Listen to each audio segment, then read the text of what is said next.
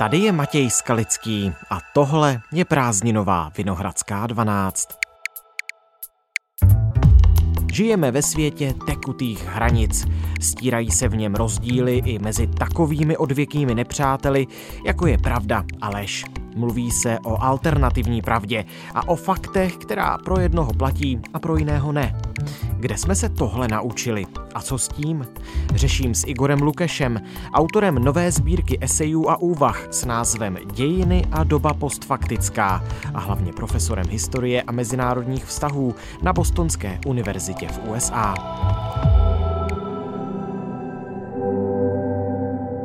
Dnes je úterý 9.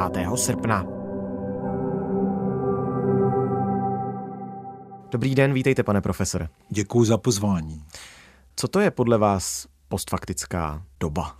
Je to možná doba, v níž eh, velká část našich spoluobčanů nejen ztratila morální kotvu, eh, která dřív byla naprosto běžná, ale ztratili i víru v ikony světa, jako například eh, racionální chápání světa, jako například víra ve vědu. Hmm. A nejsem si úplně jist, co to způsobilo. Byla to bez pochyby celá série různých faktorů, eh, které dohromady se sešly a vytvořily takovou zvláštní situaci někdy koncem 70. let.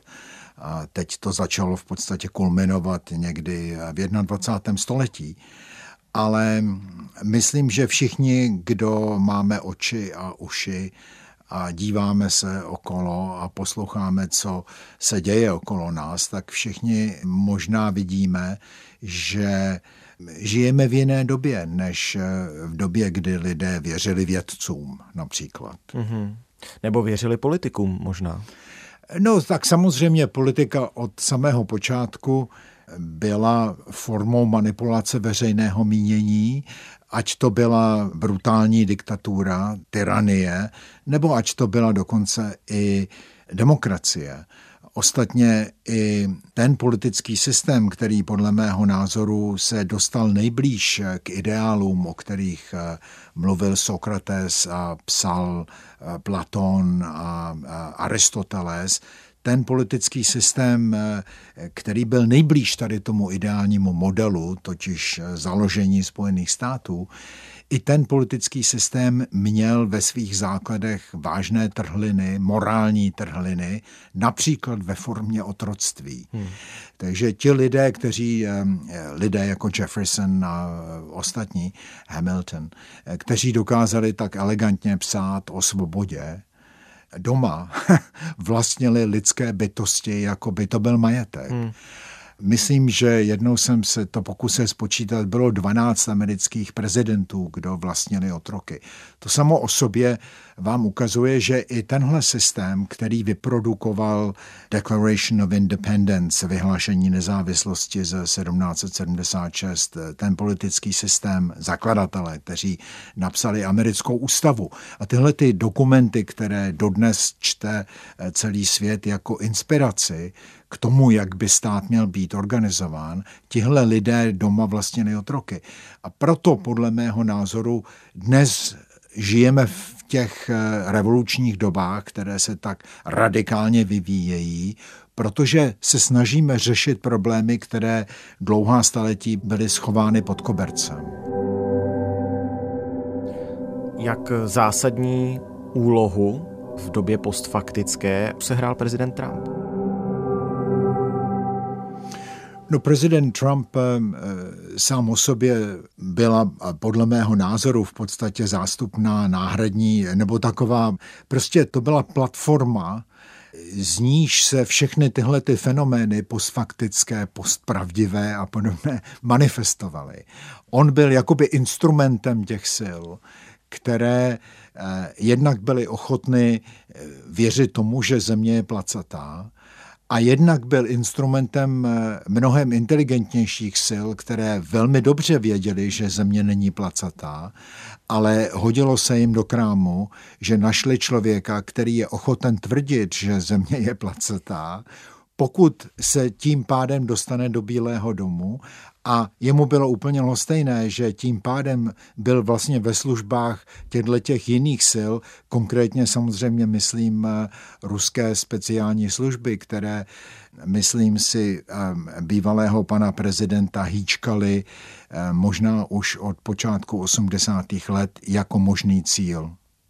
Vy o prezidentu Trumpovi mluvíte jako o mloku v Bílém domě ve své knize s odkazem tedy na dílo eh, Karla Čapka a s tím, že vlastně za naše mloky jsme my všichni spoluvinni. Jak jsme spoluvinni za to, že se na tak vysoké posty v politice dostávají lidé, kteří spolu vytvářejí tu postfaktickou dobu, postfaktickou společnost? No k tomu můžu eh, jenom citovat Karla Čapka, kde právě eh, myslím, že ten člověk se jmenuje Frantík, je to syn hrdiny, protože ten hrdina popírá, že ten fenomén mloků je vůbec zajímavý, protože věří, že Čechy jsou naprosto bezpečné, mloci se přece zajímají jenom o země, které mají moře, navíc Čechy mají ty majestátní hory všude okolo, takže my jsme naprosto bezpeční.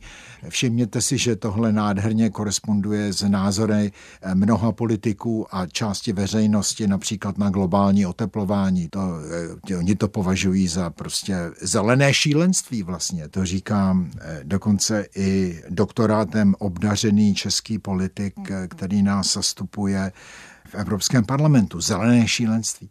Takže eh, tenhle ten hrdina říká, že mloci ho vůbec nezajímají a když potom se vyjede chytat ryby a eh, jeho syn Frantík mu ukáže, že je mlok tady ve Vltavě pod Národním divadlem, tak najednou eh, tatínka začnou brát mrákoty a lehne si do postele a říká, všechno je ztraceno a prostě chystá se umřít.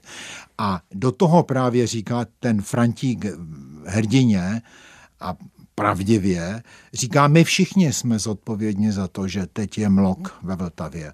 A ten samý pocit já měl, když byl Trump v Bílém domě. Já jsem vstával a lehal s pocitem viny, že jako americký občan jsem spolu zodpovědný za to, že země, která až do té doby byla tím světílkem v černém tunelu, světílkem, který signalizoval kvalitu demokracie, tak tahle země teď dala celé planetě člověka tak nízkých morálních eh, kvalit, jako byl Donald Trump. A cítil jsem za to hlubokou zodpovědnost. Hmm. Myslím, že všichni z nás se také můžou najít eh, v charakteristických vlastnostech pana Povondry, kterého jste tady Přesně. Eh, celou dobu tedy citoval a citoval z díla Karla Čapka. Víte, co by mě zajímalo, kromě toho, že jsme zmiňovali pana prezidenta Trumpa, který byl velmi aktivní na sociálních sítích, jsou právě digitální média a sociální sítě tím motorem toho, jak třeba přestáváme věřit eh, v pravdu, ve fakta, vytváříme si alternativní pravdu, alternativní fakta. No určitě to, to přece začalo doslova a do písmene v první den jeho, jeho prezidentství, kdy se vrátil z inaugurace a prohlásil, že ten DAF, který ji navštívil, byl největší v amerických dějinách. A tehdy ještě neexistovala tak otevřená válka mezi americkými médii a Bílým domem, a proto novináři celkem slušně a přátelsky říkali, ale to přece není pravda. A přišli s fotografiemi, které ukazovaly velké oblasti toho inauguračního prostoru, které byly úplně prázdné. A říkali, jak můžete tvrdit, že to je byla největší návštěvnost v amerických dějinách, když tady máme fotografie, že tam naopak bylo podstatně méně lidí než eh, při inauguracích vašeho předchůdce prezidenta Obamy a podobně. A na to mluvčí pana prezidenta řekla slavně, pan prezident vychází z jiných faktů. Oni, že novináři říkali, tady jsou fakta. Jak na to reagujete? Ty fotografie jsou fakta. Hmm. Jak na to reagujete? A ona říká, no, jsou to možná fakta, ale pan prezident má jiná fakta. A tam to začalo. To byl první den jeho úřadování. Pan prezident měl prostě jiná fakta, takže eh, když byste mu řekl, že E rovná se MC na druhou, nebo nějaký jiný fyzikální zákon, nemusí být od Einsteina, může být od Newtona nebo podobně. On by řekl, no možná ano, možná ne, já nevím. A když to říkáte hodně nahlas a máte velkou hlásnou troubu a když to říkáte často, tak se určitě najdou lidé, kteří vám začnou věřit. Hmm. By the way, that is a lot of fake news back there. That's a lot. And we will make America great again. Já jsem se ptal na ta digitální média a sociální sítě vlastně i s ohledem na další pasáž ve vaší knize, kde se věnujete Rusku, Putinovi. A teď je velkým tématem informační, hybridní válka, válka v kyberprostoru. Samozřejmě, že žijeme v naprosto jiné době, než když, řekněme, před druhou světovou válkou v Praze existovaly lidové noviny a Peroutkova přítomnost a aby tam člověk mohl publikovat článek, tak to musel už jo být eh, velmi dobře promyšlený argument a navíc ještě i elegantně napsaný. Zatímco dneska máme jakoby mediální demokracii v tom, v tom smyslu, eh, ve kterém se demokracie bály klasikové jako Aristoteles a Platon, kteří považovali demokracii za eh, něco zavržení hodného, hmm. protože to považovali za vládu v podstatě davu, který se nechá zmanipulovat demagogem a může potom eh, prosazovat evidentně špatná řešení pro celý stát. Takže tady máme jakoby tedy mediální demokracii, kde prostě každý může vstupovat do veřejného prostoru, ovlivňovat eh, směr eh, diskuze. A eh, vtip je v tom, že velká část toho je samozřejmě výborná, protože svoboda vyjadřování je základ demokracie, ale část toho je, jak jsme se dozvěděli, velmi lehce zneužitelná, protože když, abych opakoval už předchozí argument, když budete opakovat, že eh, země evidentně není kulatá, protože když se postavíte na letenskou pláň, tak vidíte lautor rovinu a o žádné kouli vám nikdo nebude nic vykládat, tak určitě najdete lidi, kteří si večer výjdou na procházku na letenskou pláň a řeknou ano, země je evidentně placatá a já nevím, proč jsem si myslel, že není. Hmm. I pravda může být zbraní zla, protože vy o tom tak také píšete, že stát na straně pravdy je mnohdy nebezpečné a pravda může být eh, instrumentem, jak dosáhnout svých cílů i možná nečistými úplně úmysly. No, to se dotýkáte celé řady nesmírně zajímavých pro mě materií. Hned, když jste mluvil, tak jsem si vzpomněl na Jana Husa v Kostnici, kde mu jeho soudcové, mučitelé chcete-li, nabízí celou řadu různých stále víc a víc pro něj přijatelných řešení, jak by se mohli vyhnout nějakému katastrofálnímu konci. A Hus to všechno odmítá, protože on zná jedinou pravdu a to je pravda, jak on ji vidí v Novém zákoně, to je pravda Ježíše Krista a za tu on je nejen připraven zemřít, za tu on touží zemřít. A je tam, je tam podle mého názoru skrytý moment jako je, mučednictví, jako touhy po tom statutu mučedníka, prostě následovat Ježíše Krista. A to potom dává do pohybu husické války a končí to 30-letou válkou, která víceméně přivedla při nejmenším střední Evropu na pokraj absolutní záhuby. Tady prostě došlo k vyhubení měst, vesnic a tak dále a to všechno ve jménu lásky boží. Já jsem si myslel, že mi budete vyprávět příběh Tylera Kenta špionážní no, story. Ten příběh je také zajímavý a tam právě uvádím jako citát eh, názor eh, anglického krále před bitvou se král jde projít eh, v anonymitě, se jde projít vojenským táborem, který spí z velké části. Ale tam někde prostě tenhle jako anonymně zanonymizovaný král narazí na skupinu, která se tam baví a tak se k ním přidá, oni nevědí, že to je král.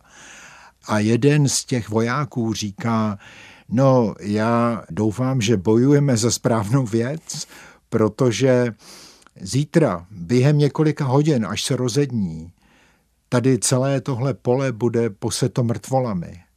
Takže já aspoň tedy se modlím za to, že ten náš důvod, proč budeme vraždit a necháme se vraždit, že ten důvod je dobrý a důležitý. Hmm. To znamená, že já musím věřit, že král má pravdu tady v tom.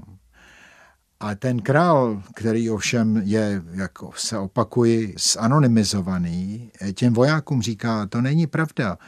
Vy samozřejmě musíte věřit králi, nebo my všichni musíme věřit králi, protože na vojně musíme všichni poslouchat velení. Ale co se týče morální zodpovědnosti, tu si nese každý sám. A to myslím, že je překrásná myšlenka, protože v, právě v tomhle kontextu taky eh, Shakespeare varuje, že temné síly mohou někdy použít pravdu, aby nás zmátly. A to byl právě ten případ eh, amerického diplomata Kenta, který jste zmínil. Mm-hmm. Přibližme ho, protože je velmi zajímavý a ukazuje na spoustu odchylek pravdy a lži a jak se mohou prolínat a co to může způsobit s lidským životem. Přesně tak. Kent byl mladý, ambiciozní člověk, eh, možná to byl snad i genius, při nejmenším na jazyky. Eh, ještě mu ani nebylo 21 a už jich uměl 10, 11 evidentně velmi nadaný člověk. Jeho otec byl americkým generálním konzulem v Ázii a jeho matka pocházela z takových vrstev, kterým se někdy říká s určitou nadsázkou ježanská aristokracie. A to jí umožnilo, že byla ve styku s celou řadou významných politiků ve Washingtonu včetně ministra zahraničních věcí. A právě to spojení Kentovy maminky nebo to přátelství mezi Kentovou maminkou a tehdejším zahraničním ministrem způsobilo, že Kent se stal juniorním diplomatem na tehdy v roce 33 čerstvě otevřeném americkém velvyslanectví v Moskvě. A tam od samého počátku byl nesmírně nešťastný, protože měl eh, směšně malý plat – Tehdy diplomacie byla v podstatě zaměstnáním pro bohaté lidi, kteří na nějakém platu vůbec ani nelpěli. Ty měli svoje osobní příjmy a diplomacii dělali jenom proto, že byla společensky pro ně zajímavá. Zatímco Kent žádné peníze neměl a e, proto v Moskvě trpěl. A všechno se změnilo, kdy právě díky stykům mezi jeho maminkou a zahraničním ministrem byl Kent povýšen z, z úlohy prostého překladatele do šifranta. Mm-hmm. A v okamžiku, kdy se dostal do té šifrovací místnosti amerického velvyslanectví, tak se stal nesmírně zajímavým pro sovětskou spravodajskou službu a krátce na to Kent potkal nesmírně okouzlující krásnou mladou dívku, která uměla plyně anglicky, mohla cestovat na západ, měla vlastní byt. Zkrátka dobře, měla všechno to, co tehdy v Moskvě neměl téměř nikdo, a nebo dokonce bych řekl vůbec nikdo, kdo nebyl nějakým způsobem napojen na zvláštní služby. A tahle dívka se promptně stala Kentovou milenkou a když se tedy stali těmi milenci, tak ona se k němu otočila a řekla mu, že pracuje pro NKVD a že aby ten jejich vztah mohl dál pokračovat, tak eh, se bude muset nějakým způsobem odvděčit eh, sovětským orgánům. A protože tedy pracovala v tom šifrovém oddělení... No, tak co to asi znamenalo? tak nebylo vůbec pochyb, eh, co tím ta žena myslela. Kent tímhletím způsobem se stal sovětským agentem a pokračovali jim i potom, když ho poslali na americké velvyslanectví v Londýně. Hmm. Tehdy už začala druhá světová válka, Kent byl člověk nesmírně konzervativní. Dneska bychom řekli, že to byl izola, izolacionista. Mm-hmm. Um, něco jako Make America Great Again, mm. kdy Trump přišel s tímhle, s tímhle sloganem. Výraz sobectví vlastně v určitém slova Totálního smyslu. izolacionismu. Mm. Prostě my jsme, Amerika je ostrov a zbytek světa nás, nás nezajímá. nezajímá. Mm. Miliony židů odváží vlaky do koncentračních táborů. To je je jejich problém. Mm, mm. U nás v Kansasu je všechno v pořádku. A Kent se v Londýně, ve válečném Londýně, rychle zapojil do eh, extrémně pravicových eh, a velmi antisemitických eh, kruhů, které obsahovaly velmi důležité osobnosti britské společnosti a britského veřejného života. Zkrátka dobře lidi, kteří byli nešťastní z toho, že se už tehdy ministerským předsedou stal Winston Churchill. A protože Kent byl dál šifrantem, tak začal krást doslova a do písmene, krást dokumenty ze své práce, které ukazovaly, že Churchill a Roosevelt byli ilegálně ve styku a že ilegálně spolu komunikovali. A já říkám ilegálně, protože to všechno běželo za zády parlamentu v Británii a za zády kongresu ve Spojených státech. Kongres tehdy vydal zákon, který v podstatě nařizoval prezidentovi, aby se choval izolacionisticky, aby se nezapojoval jakýmkoliv způsobem do války v Evropě. A když tedy Roosevelt tajně korespondoval s Churchillem, tak evidentně porušoval americké zákony. A Kent právě tyhle dokumenty kradl v naději, že je v pravou chvíli předá eh, americkému tisku a pravicovým izolacionistickým, často i fašizujícím, ne přímo fašistickým eh, kruhům, Plukovník Lindbergh například byl jednou z mnoha veřejných tváří tady toho tehdy velmi vlivného izolacionistického hnutí ve Spojených státech a že způsobí, že v příštích volbách Roosevelt bude poražen. O tom se samozřejmě rychle dozvěděla britská MI5, to je jakoby ta britská eh, domácí policie, ta britská obdoba FBI. Hmm a ti si vyžádali od Američanů, aby ho zbavili diplomatického statutu. Ti to promptně udělali.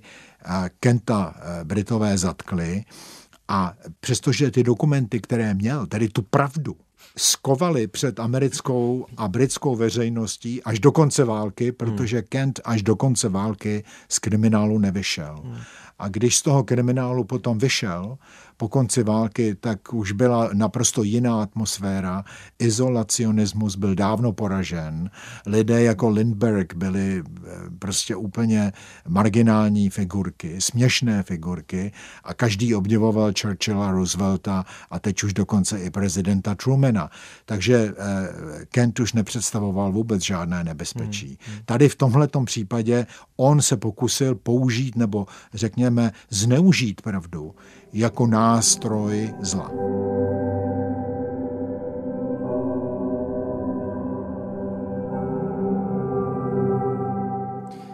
Vrátím se úplně na začátek našeho rozhovoru, kde jsem se vás ptal, jak se projevuje to, že žijeme v postfaktické době. Zeptám se vás, jestli žijeme skutečně v postfaktické době nebo postpravdivé době. Jestli to odlišujete nebo ne. Ale určitě to je potřeba rozlišovat. Eh, fakta jsou často vědecky verifikovatelné názory, které se vyvíjí, protože věda se vyvíjí.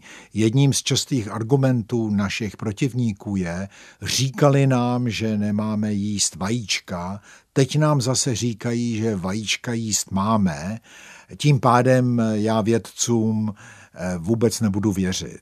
Nebo říkali nám, že Greenland eh, byl kdysi zelený, mm-hmm, Grónsko. Grónsko bylo kdysi zelené, teď je Green, Grónsko sníh a led hmm. a když teda teď bude znovu zelené, tak se vlastně vůbec nic neděje, protože v přírodě jsou nějaké cykly. Takže globálnímu oteplování nemusím vůbec věřit. Eh, zkrátka bych rozlišoval mezi pravdou a mezi fakty. Fakt je něco, co je vědecky ověřitelné. Pravda je něco, co je eh, ověřitelné, ale je to i morálně zakotveno. Dobově podmíněno možná. Například můžete mluvit pravdu svojí manželce hmm. a není to třeba tak ověřitelné, jako když máte zkumavky v laboratoři, ale zatím stojí vaše morální hodnoty. Mm-hmm. A proto pravda je podle mého názoru mnohem komplexnější než prostý fakt. Mm. Ale určitě spolu koexistují, protože abychom se dospěli k pravdě, tak musíme používat a mluvit fakta. Že? Mm-hmm. Takže možná tak, jak i říká pedagog a moderátor Václav Moravec ve své knize, a o tom tam tak i taky píše o proměnách novinářské etiky, že žít v postfaktické době spíš než v té postpravdivé je víc varující zpráva, protože tím narážíme na ta objektivizovatelná fakta, která Přesně. ten proces vlastně pravdivého poznání Přesně. může být ohrožen a to je vlastně Přesně. alarmující. Přesně. Například koncept pravdy pro věřící eh, osoby eh, může subsumovat eh, určitá náboženská přesvědčení, která nejsou ověřitelná vědecky, která nejsou ověřitelná lidskými smysly a přesto jsou z pohledu toho věřícího člověka zcela pravdivá zatímco fakt musí být eh, ověřitelný. Pane profesore, jak postfaktickou dobu přežít? No, já samozřejmě nemám žádný recept, eh, jak postfaktickou dobu přežít. Nejsem si jist, že mě samotnému se to dobře daří, ale člověk se často potácí v depresi díky tomu, že to vůbec není jednoduché. Ale není jiné řešení než eh, sebevzdělávání není jiné řešení než používání vlastní hlavy. Hmm. A e, podle mého názoru, je-li něco praktického, co bych mohl nabídnout, e, tak je to pohled na váš chytrý telefon, který tady vidím na stole. A myslím si, že jedním z řešení, praktických řešení, je ten chytrý telefon vypnout nebo ho dát stranou a přečíst si knihu. A tohle je schopnost, která nám velmi rychle mizí a je to samozřejmě hřích všech stárnoucích lidí, a já jsem teď už jeden z nich, že si myslí, že všechno bývalo dřív eh, lepší, když oni byli mladí.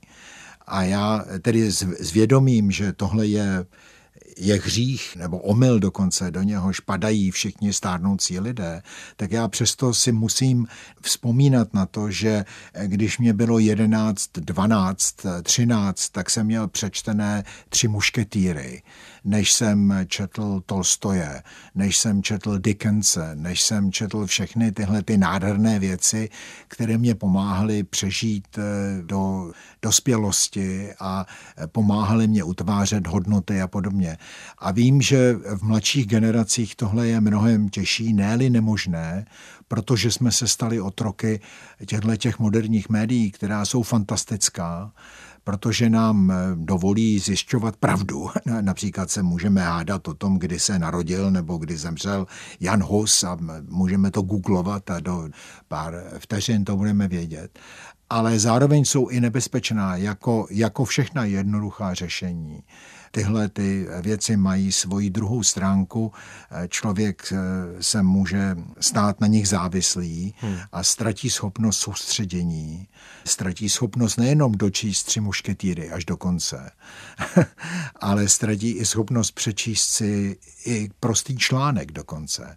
A to myslím, že je jeden eh, z těch eh, konsekvencí, jeden z těch důsledků hmm. postfaktické doby a eh, těchto těch sociálních médií. A proto se tolik z nás stává, stáváme se obětmi manipulátorů z nichž někteří možná upřímně věří, že země je placatá, ale ti nejnebezpečnější vědí velmi dobře, že země není placatá, ale tvrdit, že země je placatá, se jim hodí politicky. Moc krát díky za moc milé povídání, pane profesore. Děkuji za pozvání. Tohle už je všechno z Vinohradské 12. Dnes na téma dějiny a doba postfaktická s Igorem Lukešem, historikem z Bostonské univerzity ve Spojených státech. Pár hodin po půlnoci se můžete těšit na další prázdninovou epizodu. Jako vždy si ji budete moct stáhnout z webu i rozhlas.cz nebo z aplikace Můj rozhlas a bude také samozřejmě ve všech dalších podcastových aplikacích. Naslyšenou zítra.